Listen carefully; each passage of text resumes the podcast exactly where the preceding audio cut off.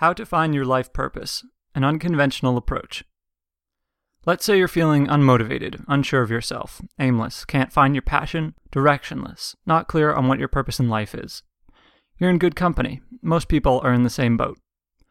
Now, there are about a million things online telling you how to find your passion in life, and that's a good thing. It's a search worth undergoing. I'm not going to give you a foolproof method or a five step method, nor share my passion manifesto with you today. I'm going to give you a one step method. However, that one step is a doozy. The one step to finding your purpose. It's simply this learn to get outside your personal bubble. Your personal bubble is the small world you live in. We all have one, where you are the center of the universe. You are concerned with your well being, with not wanting to look bad, with succeeding in life with your personal pleasure, good food, good music, good sex, etc. This is the bubble we all live in most of the time, and people who say they don't are trying to prove something. When someone tells you you look fat, this only hurts you because you're in your personal bubble. You take that statement, a colleague who says you look fat, and believe that it's about you and feel the pain or embarrassment of how the statement affects you. It matters a lot because in your bubble, what matters most is how everything affects you personally. I'm the same way, and so is everyone else. Some of the other problems caused by this personal bubble in our bubble, we're concerned with our pleasure and comfort, and try not to be uncomfortable. That's why we don't exercise, why we don't eat healthy food. This fear of being uncomfortable is also why we get anxious at the thought of meeting strangers.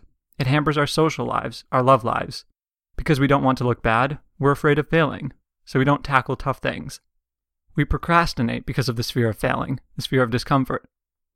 When someone does or says something, we relate that event with how it affects us, and this can cause anger or pain or irritation. We expect people to give us what we want, and when they don't, we get frustrated or angry. Actually, pretty much all of our problems are caused by this bubble, including the difficulty in finding our life purpose. But more on that in a minute. I ask for your patience here, because this is important. What happens when we get out of the bubble? If we can learn to get outside this personal bubble and see things from a less self centered approach, we can see some amazing things. When someone says or does something, it's not really about us. It's about pain or fear or confusion they're feeling or desire they have, not us.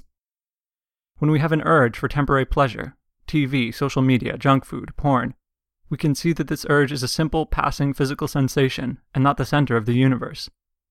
We can start to see that our personal desires are actually pretty trivial, and that there's more to life than trying to meet our pleasures and shy away from discomfort.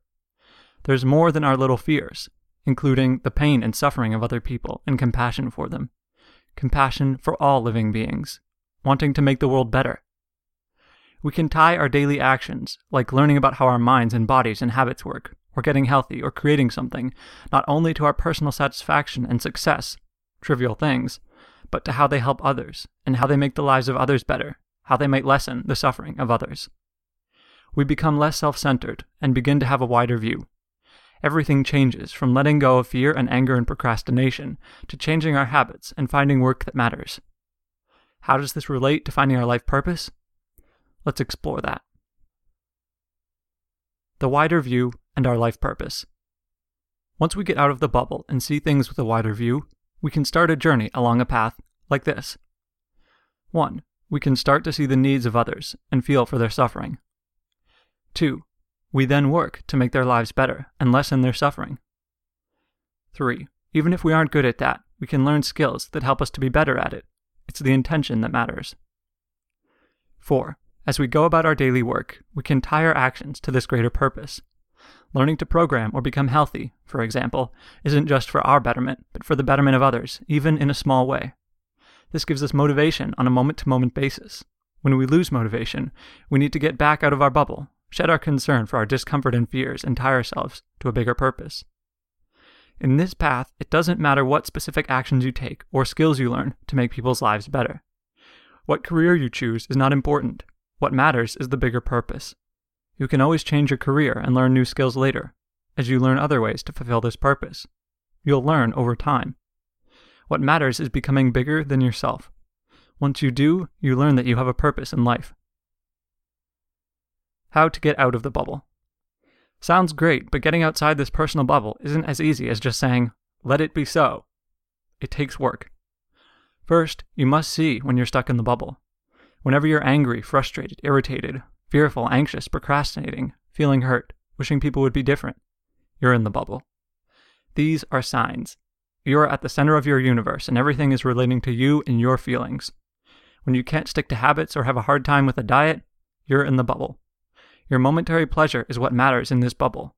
Outside the bubble, they're just little events, sensations of desire, urges that can be let go of. Second, when you notice that you're in the bubble, expand your mind and heart. See the bigger picture. Feel what others must be feeling. Try to understand rather than condemning. See how little and petty your concerns and fears have been. Realize that if others treat you badly, it's not about you, but about their suffering. Third, wish others well. Genuinely want their happiness, just as you want your own happiness. See their suffering and wish for it to end or lessen. Fourth, see how you can help. How can you lessen the suffering of others? Sometimes it's just by paying attention, just listening. Other times you just need to be there, just to lend a hand. You don't need to go around solving everyone's problems. They probably don't want that. Just be there for them and see if you can make people's lives better. Create something to make them smile. Make one little part of their world, a cup of tea, an article of clothing you've sewn. Be a little space of goodness. Repeat this process multiple times a day, and you'll get better at it. You'll learn to be bigger than yourself. You'll learn that the life we've been given is a gift, and we must make the most of it and not waste a second. You'll learn that there's nothing more fulfilling than making the lives of others a little better.